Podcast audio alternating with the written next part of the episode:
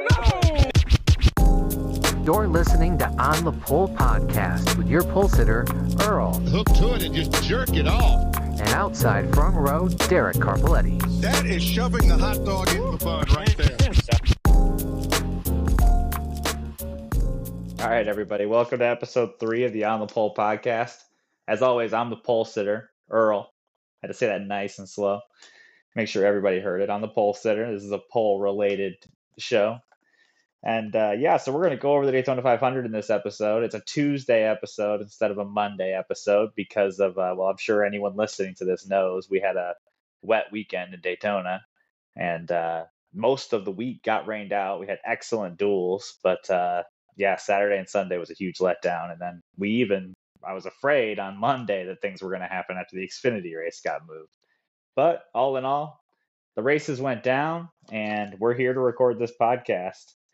Uh, Derek, I'm going to welcome outside front row Derek to the podcast now. And uh, how's it going, Derek?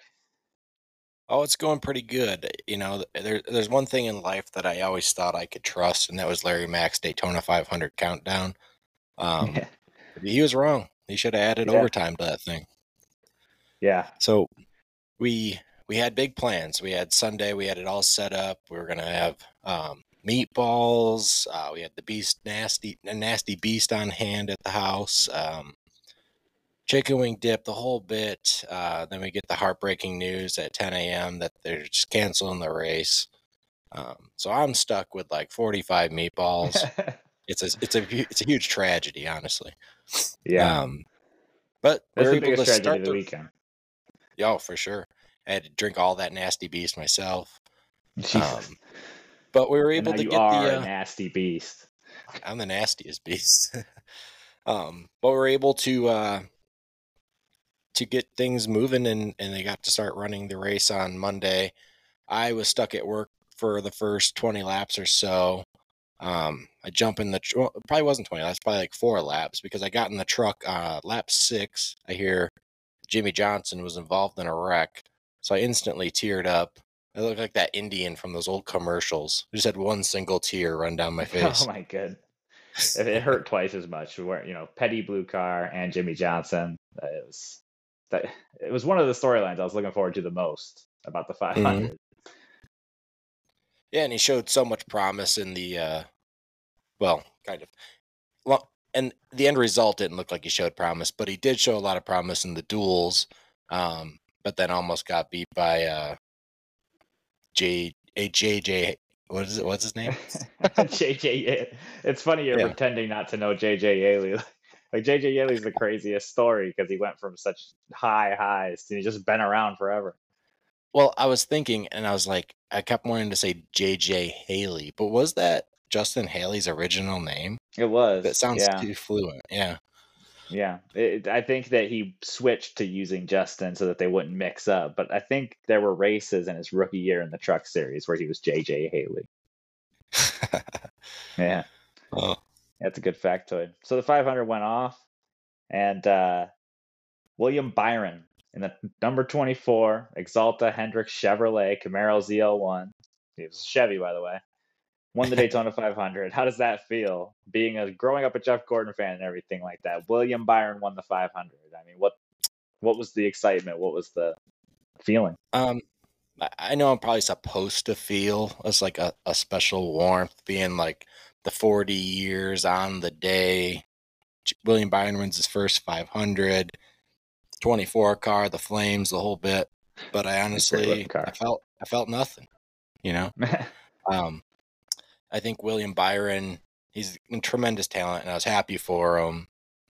Hendrick, the whole bit, but like Hendrick, like the drivers now just don't have the same, the same feel that like when a Jeff Gordon would win or a Jimmie Johnson would win, or even even when Dale Jr. would win. They just, I don't, it, I don't know, maybe they do it too much. I don't know, but um, yeah, just didn't really have that. backwards enough.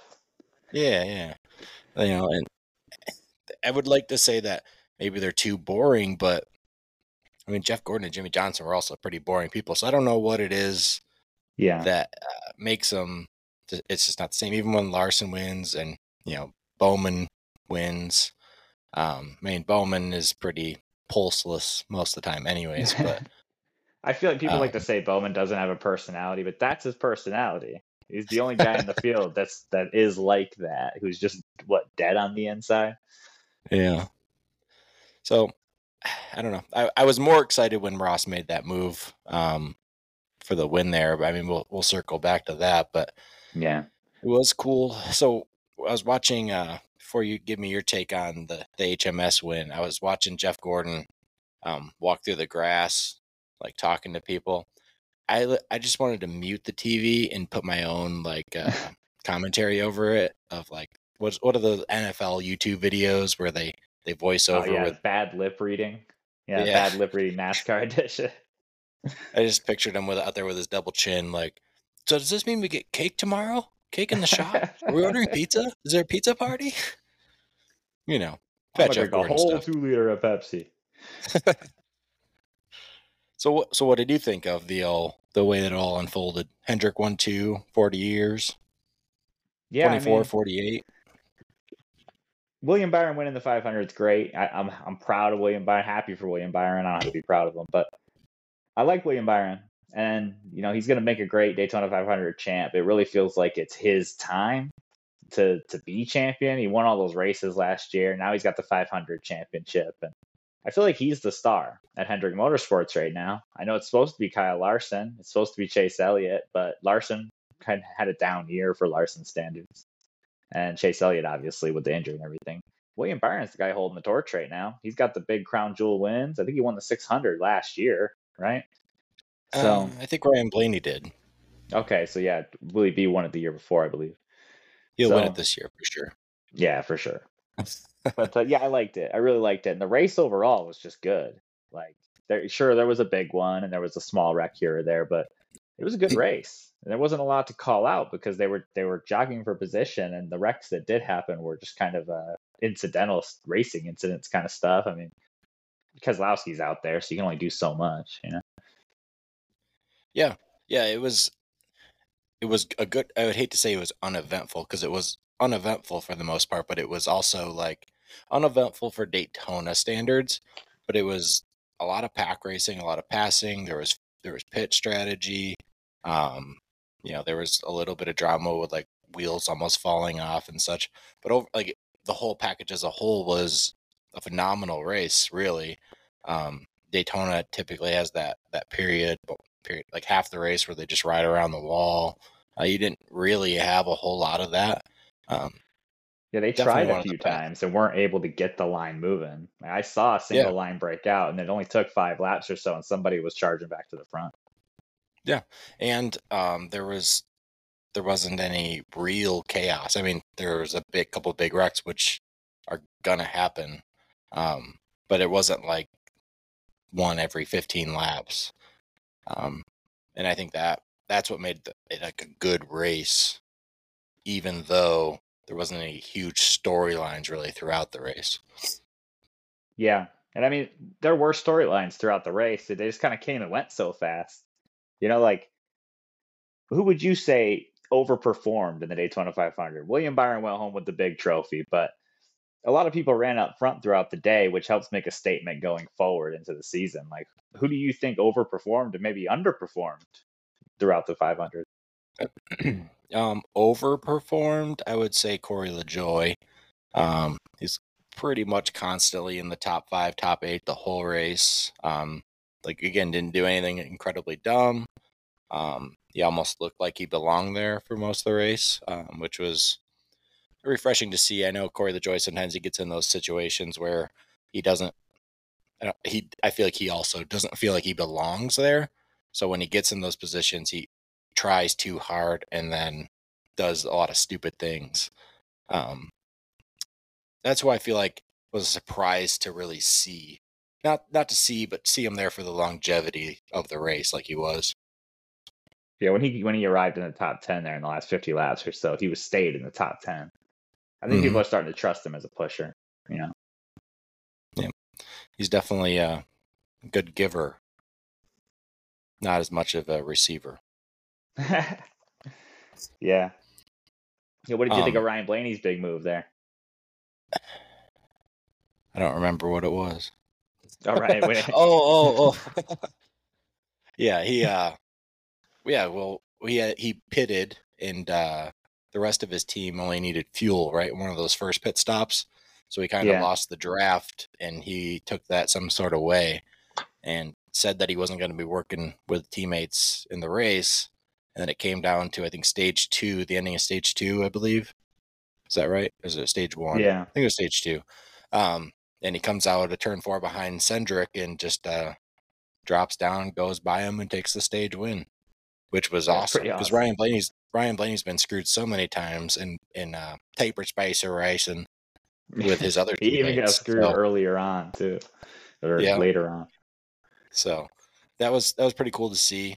Um, Ryan Blaney overall throughout the whole weekend kind of had a um, kind of a miserable 500 weekend when you when you wrap it up in a nutshell. He took some hard hits. He gave some somewhat angry but personality filled interviews, which I love. I think now that he's a champion, he feels like he has a place. Um, not that he didn't have a place before, but he has more, uh, I guess, leg to stand on with his opinions. So I'm hoping to see more of that throughout the year. Yeah, he might just have a little more confidence and swagger walking around with a champions patch on there. Yeah, and and we know like in his in car interview or interviews in car audio, he uh he's a very fiery person, but you don't always really see that outside the car. So I'm hoping we get a little more of that, uh, a little more of that action. Yeah, that'd be good. That'd be good. I, he's definitely growing on me. It was towards the end of last season, and then obviously with the playoff execution and then winning the championship, it was an enjoyable championship. So Ryan Blaney, you know, he's starting to sort of starting to kind of come around to the idea of liking Ryan Blaney, and then this was a strong week for him, both the way he talked and the way he ran. And then, as you said, though, he uh, he got screwed anyway. You know, he took he took a hard hit, just like he always does. First they broke his neck, and they broke his wrist. And then we're gonna send him right back to Atlanta next week to do more taper spacer racing. um, That's another conversation for another day, whether we should still be taper spacer racing or not. But we'll table that for next week. I heard. I feel like there's like a protest against calling it tapered spacer racing. Now I heard like everyone in any proper interview was just calling it super speedway racing. Yeah. I, mean, I like plate is not as- racing better than super speedway racing. Yeah, yeah. I like tapered spacers. More honest. It's a tapered spacer. So not restricting anything here. This is unrestricted. the raw. Um. So my my my choice of overperformer in the race was Corey LaJoie. What did, what did you think? I think overperforming, and if you could call it overperforming, was uh, Joey Logano, who had a down year last year, and you know he's a really good restrict or uh, tapered spacer racing. He's a good tapered spacer racer. It's a hard one. We're gonna have to really get that down. But yeah, Joey Logano spent a lot of time out front, and uh, you know we know he he's the, the people in the field that can control two lines without wrecking the field. We're running out of them, and Joey Logano is one of them. So as much as I don't want to see Joey Logano win races, it just it's underwhelming to me. I feel like he him being out front after the season he had last year and everything was big. So, you know, Joey Logano I'd say overperformed because he's just been kind of quiet for so long. Yeah, his even in his like post uh post interviews, like I think you mentioned it earlier earlier in the day when we were chatting. Uh, he didn't really have like that big doofy smile. He was just kind of uh ho hum about things. Yeah. Yeah, it was very like somber for Joey. Normally he eventually throughout the interview he breaks out and like "Arr!" He's like doing a thing. Short track racing. So you you asked who I thought overachieved in the race, um, and we we both got our our opinions with uh, Joey Logano and Yeah. Corey LaJoie. Um, but I think who didn't overachieve, but definitely had the best car and and and a guy who came through the field multiple times, went through controversy, didn't melt down. Um, had to have been Kyle Busch, in my opinion. I'm not surprised Yeah. about anything. Congratulations.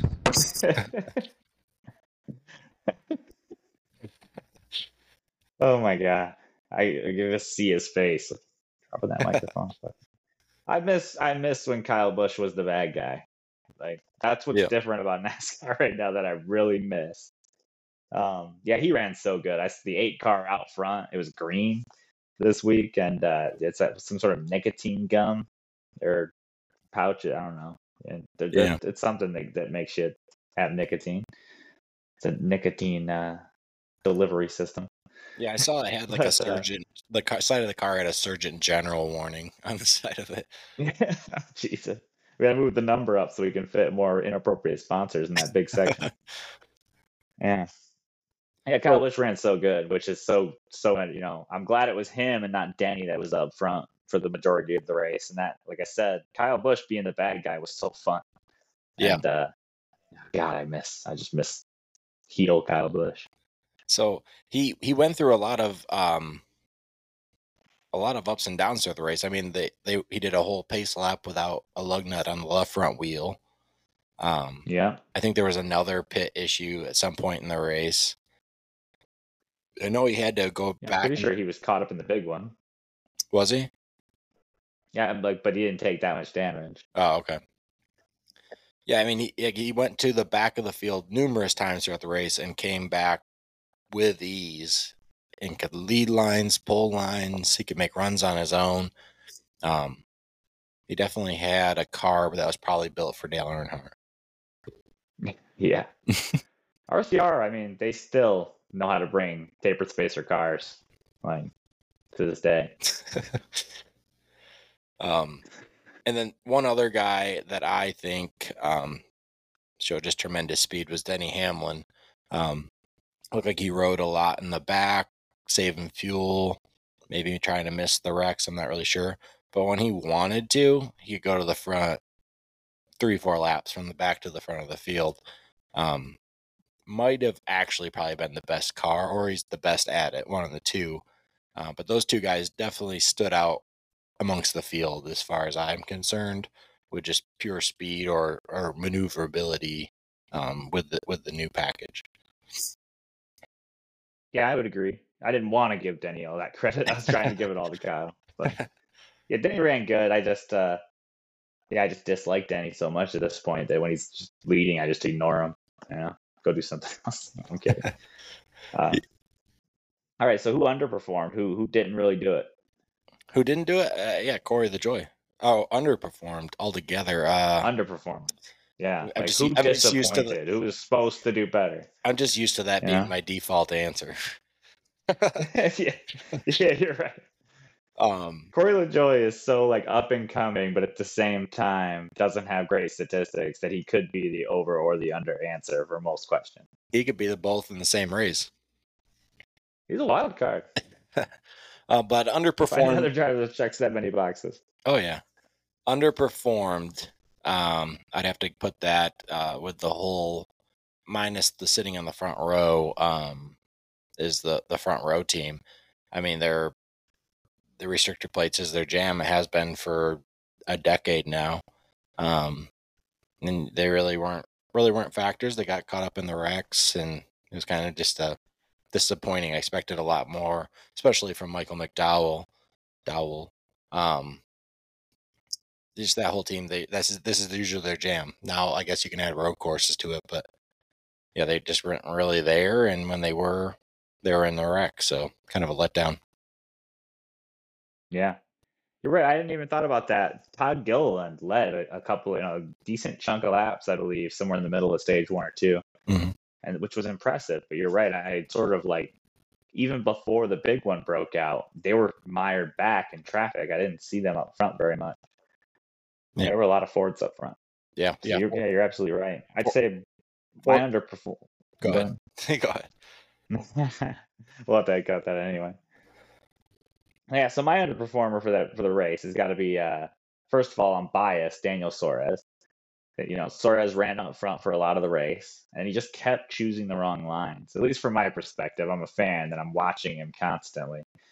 Um, you know, he got third in stage two, but I felt like had he stayed with his partner, I don't remember if it was Chase or if it was Willie B, that he would have had an opportunity to be second and pull out at the last moment. But you know, there was an instance of that. And then with about 13, you know, or 14 to go, Ross was out front leading, and Suarez had the middle line under control, and he had an opportunity to get up in front of Ross and try to make a line, and that didn't, you know, he didn't do it, and got dumped back.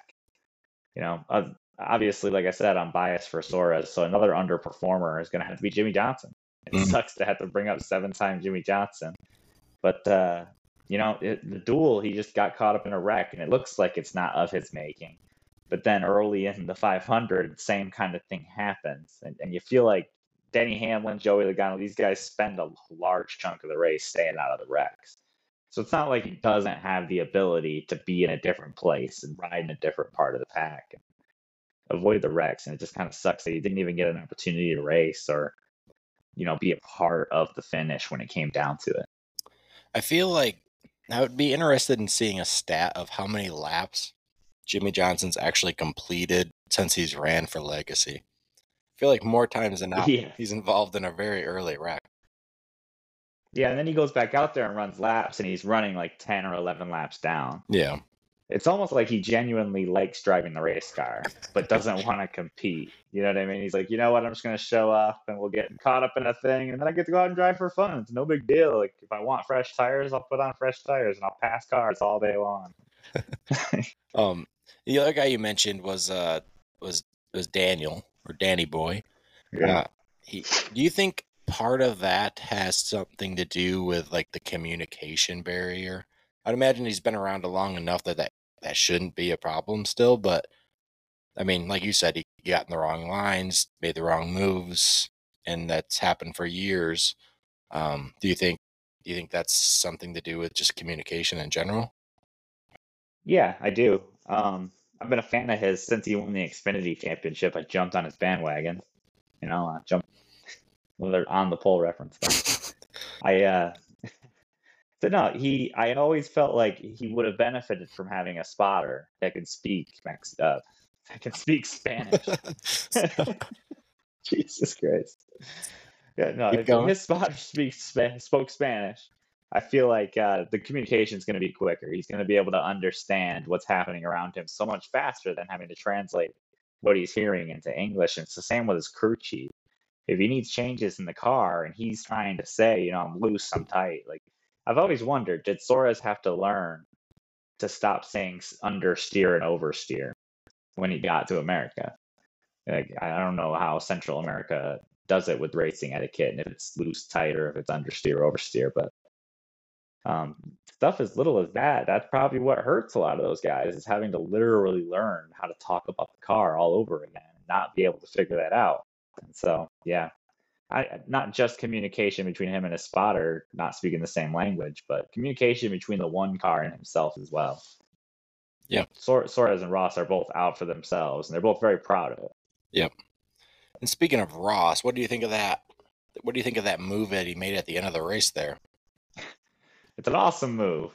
It's obviously going to make a great commercial highlight, you know, but with them all spinning down the infield and everything. But I feel like he had the move executed and he just cut low too soon. I think that as soon as Byron Spotter told him the one's inside middle and, and you know, and he's three wide top, that Byron was going to give him room. And Ross tried to take, you know, the dive to the bottom all in one move. I don't remember who that was underneath him that he spun off of, but Mhm. um, yeah, I think he had enough time to make the move. It was a great move. And I think that if he had just gone middle and waited one more second and then went to the bottom, not only would he have gotten past Byron, he would have had help behind him. Well, from the the perspective that I saw it from, he had a huge run from whoever was pushing him, and they were closing up on uh, Byron and Bowman super fast. There really wasn't really a good move to make. He couldn't really, even if he led up, I feel like he had so much push coming from behind him, he wasn't going to really be able to stop the momentum. Up top, I feel like wouldn't work because I feel like that's just going to be a block wreck that we've seen over and over again. And that opening between the middle lane and the bottom lane was just big enough, and he was going and he was going to fit. But I think where it went sour was Cindric was the car below him, he was also getting pushed. And when he got pushed, he kind of got fishtailed to the right a little as as Ross was going down, and I feel like it was just horrible timing for both those things to happen. And then you know they both went around. Yeah. Either way, it was a great move, and I really wanted Ross. At that point, Ross was the person I was cheering for to win the Daytona 500. I want Trackhouse to win the Daytona 500. I mean, we're both pretty big Trackhouse fans over here, and uh, obviously I'm a Suarez fan. You're a Ross fan, but it was exciting, right? I mean, to to have your driver in. I mean, it was you. You're the Ross fan here. What was that like? With one more lap to go, your driver had a shot at winning the Great American Race. If if that even if he didn't win, but that pass would have worked going to the tri-oval, I probably would just got up and ran straight through the wall of my house. it was it was exciting. That's one thing Ross never uh, leaves on the table is excitement when he's in those positions. oh yeah, yeah. I like watching Ross. I like It was the a great race. I liked it when uh when Ross and uh when Dan Ross and Daniel are out front working together, sort of. Um, and you just had the bag boys up there. What you gonna do? what you gonna do? food. I've eaten at Wendy's like three times in the past like two weeks or something. Oh, The sponsorship doesn't work. yeah. I I love the Yeah. uh the pretzel baconator. It is. I almost turned my back on the pretzel baconator, but you, you're the one that sold me on that because it's soft. It's got to be soft. You can't Yeah. eat a hard pretzel bun. That's annoying. I hope that uh I mean Trackhouse so not to get into like just a food conversation, but um Wendy's got into the sport somewhat heavy ish last year with uh, Noah Gragson and Noah's a super good spokesman, well, I guess kind of for uh for sponsors. um, like he's really good with engagement and pushing product. Um I mean, he's good for sponsors. He's not good for himself. yeah. Um, but like Trackhouse kind of has taken the Wendy's. They're not. I guess they're going to be a primary in some races, but like they've taken it and they've done so much social media with it and and promotion with it, and they got the the Bag Boys merch out, which is pretty sick. Um, I would love to see like some kind of in store um, activation with Trackhouse um, at Wendy's. oh my god, that'd be amazing. I know. You haven't seen a like a fast food like that what that much of a like a tie-in since like Dale Earnhardt with Burger King and uh, Bill Elliott with McDonald's. Um, and there's been plenty yeah, of those, those little number twenty-seven cars. yeah, and there's been plenty of um like fast food sponsorship in NASCAR since then, but those since those mid 90s runs um you just don't really see that activation. So it'd be pretty neat to see to see that tie in. And if anyone can pull it off, it's Justin Marks.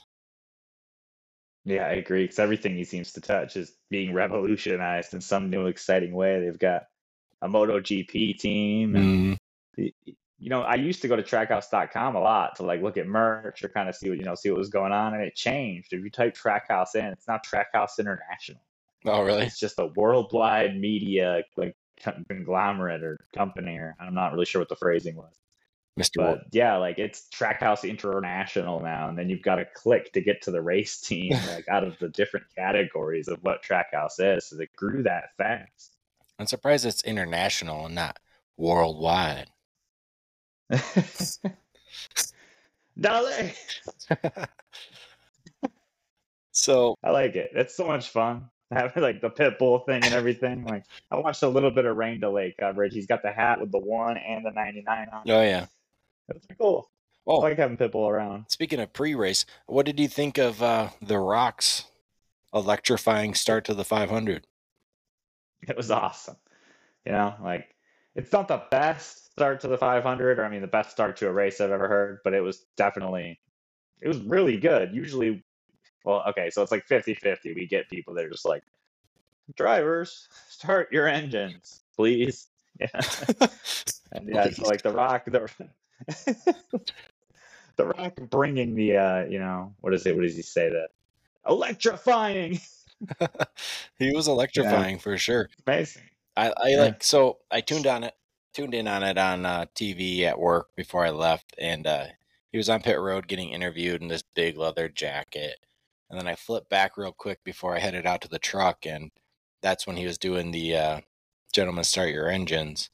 But he instantly had no leather coat, and he had the he looked like a just a straight Guido. He had the black tank top on, flexing it up. He had he had me going. Yeah. Yeah. I mean, the rock was not worth the crowd. What the rock is cooking! I wish he would have done that. Yeah. Yeah. I don't know.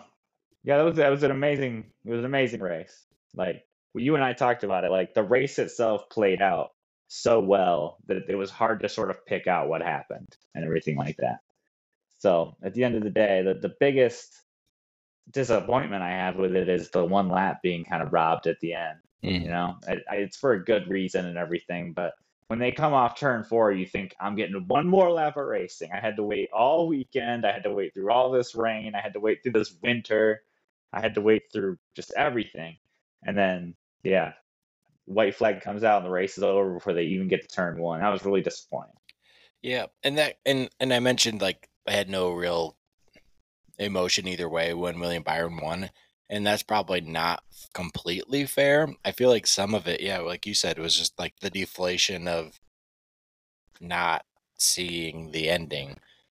With no doubt, Yeah. NASCAR made the right call. I mean, there's cars sliding back up onto the track. You can't race back to the line in those those conditions, but yeah, it just kind of hurt my heart a little bit to not see how that last lap was going to play out.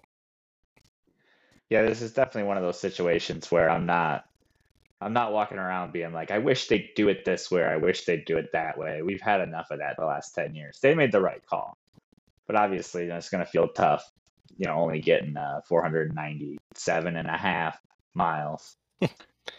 so, yeah, but uh, that's not the end of Tapered Spacer Racing, though. No, Next week, we're going to Atlanta. And uh, for those who haven't heard, Atlanta is now a tapered spacer track. They went and they put tapered spacers in the corners. They put tapered spacers in the grandstands. They put tapered spacers in the driver's fire suits. So it's going to be a dangerous race. oh yeah, Yeah. Tapered What do you spacer think? What do you think's going buttholes. to happen? Oh my goodness. Tapered. You can you can cut down on the wind resistance on exit. Yeah. Yeah. Get get get the drag out of there. Uh, Out of the wind tunnel. you say who's my pick for Atlanta? Yeah, I mean, who who do you think? I, I you know, who do you think's gonna win, and who do you think's gonna overperform again? Atlanta's a little different than Daytona. You got to really work with your track position because it's not as it's more narrow. Yeah, you know, narrow's not as good as wide, but it's better than length, I guess. Not what I heard. um, lying to somebody. So I know last week I picked Kyle Busch to win the 500, and I was damn near close. Um, but with that being said, tapered spacers, Atlanta, Kyle Busch. Um, I think he, I feel like he knows his choices of tracks to win on are, are probably pretty limited this year. Probably eight, nine tracks that he has a real chance of winning. The rest in the right circumstance, but I think like Atlanta's one of them, and, and with the speed they had at Daytona, you know, there's a little more handling evol- evolved at Atlanta. But I think um, I think Kyle Busch is going to be right up in that mix um, to take the win home. He's my number one pick. If I had to have a, a tied for second choice, um, Corey LaJoie, uh, it's speed at Daytona. He's had speed at Atlanta before. Um, that's like my would be awesome to see pick. Um, and then tied for that, I guess William Byron going back to back wouldn't be that surprising either. But I'm gonna go with Kyle. Yeah, that's a good pick. Kyle Busch is going to continue to be strong. Maybe you need plate track or not. We'll still have to see what all the teams have going forward. You know, my pick for Atlanta, I think I'm going to go out on a limb for this one. I'm going to say Tyler Reddick. Mm. Why do you say The that? Toyotas looked really good at Daytona. Yeah, the Toyotas looked really good at Daytona. and Tyler Reddick, he's hungry. Atlanta's going to be a lot more of a handling based track, narrow track position's going to matter.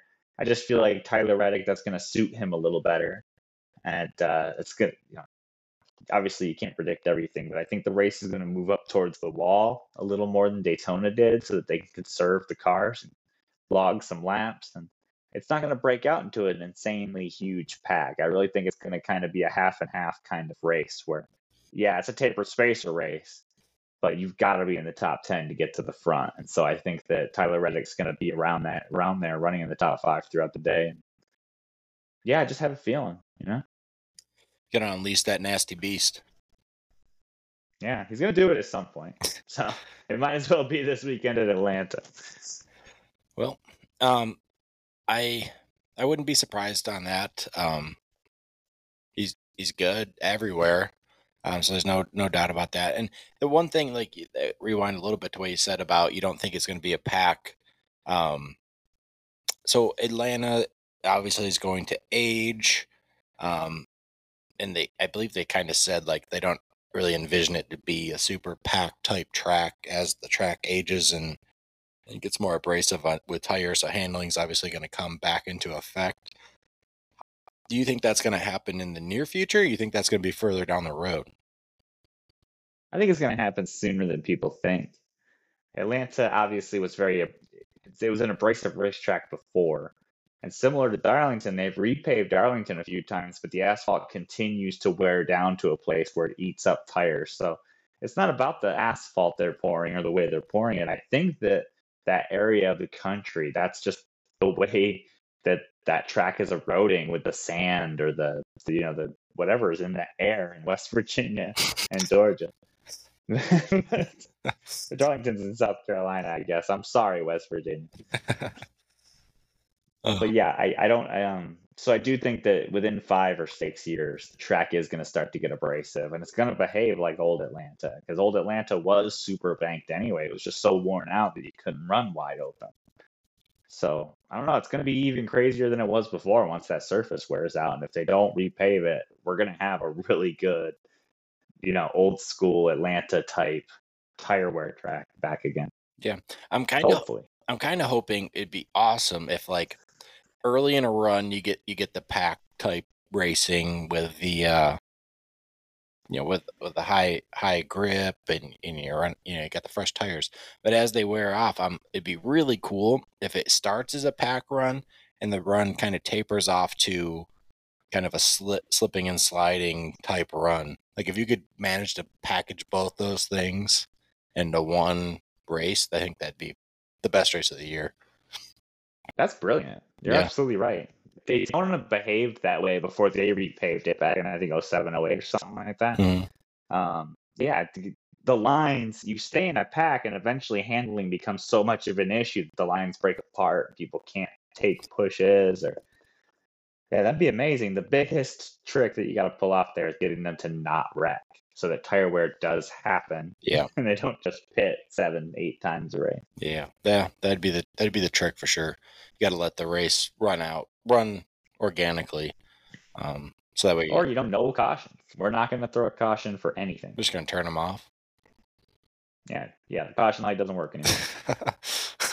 green only. Yeah. NASCAR's going green. It sells itself. so, um, I guess we have a game to play. Try Yeah, try it. solo I something want to play a game. All right. Well, what I got for you, I got three quotes um, from over the weekend.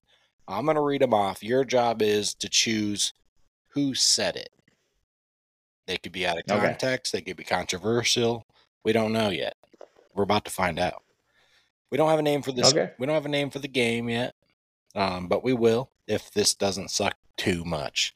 Uh, so, first quote is It's a lot of fun until it sucks. Who said this quote during Daytona weekend? It's a lot of fun till it sucks.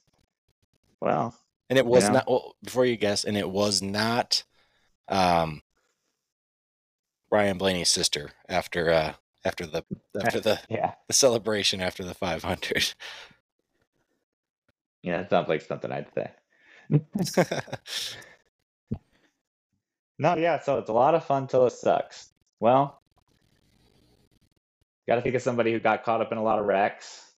Ryan Blaney. Ryan Blaney looked like a guy who was having a lot of fun until it sucked. You know, took a head injury, so he could have said anything, I guess, huh? Is that your pick, Ryan Blaney? Yeah, I'm gonna go with Ryan Blaney. All right. It was not Ryan Blaney, and it was not Ryan Blaney's sister after the wrong hole was entered. It was actually Joey Logano. that was his uh his reaction to how the race ended, um, with with the the kind of chaos wrecks at the end. Um, frankly, he was having fun until it sucked. I guess that's where he's coming from. Yeah, well, he ran up front a lot, I guess. So. So you're 0, 0 and 1. Um, second quote is Crew guys, get your head out of your ass and stop fucking up. This was said during the I want 500. to just. Okay, I want to just say Kyle Busch. That's because it sounds like something. I just begged for old Kyle Busch, right? And he lost. He had the wheel nut that that uh, the tire almost came off, right? So, Yep. Kyle Busch. I have like I want to believe it's Kyle Busch. You're wrong again. You were close. Oh my god, But Kyle Busch, Kyle Busch. I feel like Kyle Busch is more calm now because he doesn't have to Yeah. say things because this one was said by the boss himself, Richard Childress. Oh, okay. and he overrode Yeah. overrode radio communications after that, and uh, that's what he said. And um, I think he followed it up with saying, um, "We have a chance. We're gonna. We would win this thing if you guys quit would quit fucking up." And and Kyle's crew chief came on and said, "Don't worry, we will." I feel like oh, I feel like they uh they treat Richard Childress kind of like a like a senile grandfather who like says a bunch of racist Yeah, jokes all the time, and you're like, okay, Pep, Pep, sit down. we're gonna win. Don't worry. All right, We'll show you some trophies when we get home. we'll let you pet the dead animals. Oh, he has that whole museum of dead animals. Yeah, you're right. We'll let you feed the bears. All right, so last quote. See if you can get one, or if you just suck this much. Um, it was it was said post race. Um, it's the last lap, and I've seen him do a lot of dumb shit, and we're not friends. So that's that. okay, I'm gonna take I'm gonna take contextual data from the podcast and say that that was Austin Cindric after Ross Chastain ran into him. You're close, but you're wrong again. It's actually Oh my goodness. it's actually Corey LaJoie talking about Austin Cindric. Um, but in fairness, who hasn't done some dumb shit after a lot of margaritas from Chili's? Yeah. You catch me outside. Catch me outside the Chili's. Uh, yeah. I mean, pe- things probably got weird Sunday after during that rain delay, and uh, apparently Austin Cindric did some dumb shit. Yeah. I mean they're not friends. Yeah, clearly. not. Clearly not friends. That was also why I wanted to go with Ross and Cindric because they had that BKR relationship. Oh yeah, I forgot all about that. when they drove for Brad Keselowski racing. Yep. I feel like I feel like I can do the seven layers of uh, you know the Kevin Bacon thing with NASCAR drivers, but I got all the questions wrong. You know, I can just I can tell you who's related to who all over the place. All right. Well, But uh, yeah, I don't know. I think I think the game could be fun. I think next week you should bring me some quotes and I'll bring you some quotes and we'll kind of do a little point up points matchup and uh and see who knows. Yeah, you can see it's not so easy. Yeah. Seemed pretty easy to me. I'm 3 for 3. Okay. Yeah. Yeah. I'm picking the quotes. All right, guys. Well, Well, all right, man. Yeah, it was a good episode. yeah, you want to wrap the Dale episode. you want to wrap it up doing it for Dale? Yeah, doing it for Dale. All right. I enjoyed that one. I enjoyed that 500. Can't wait for next week. I know. I'll catch you there. Daytona 500 2.0. See you guys then. Later.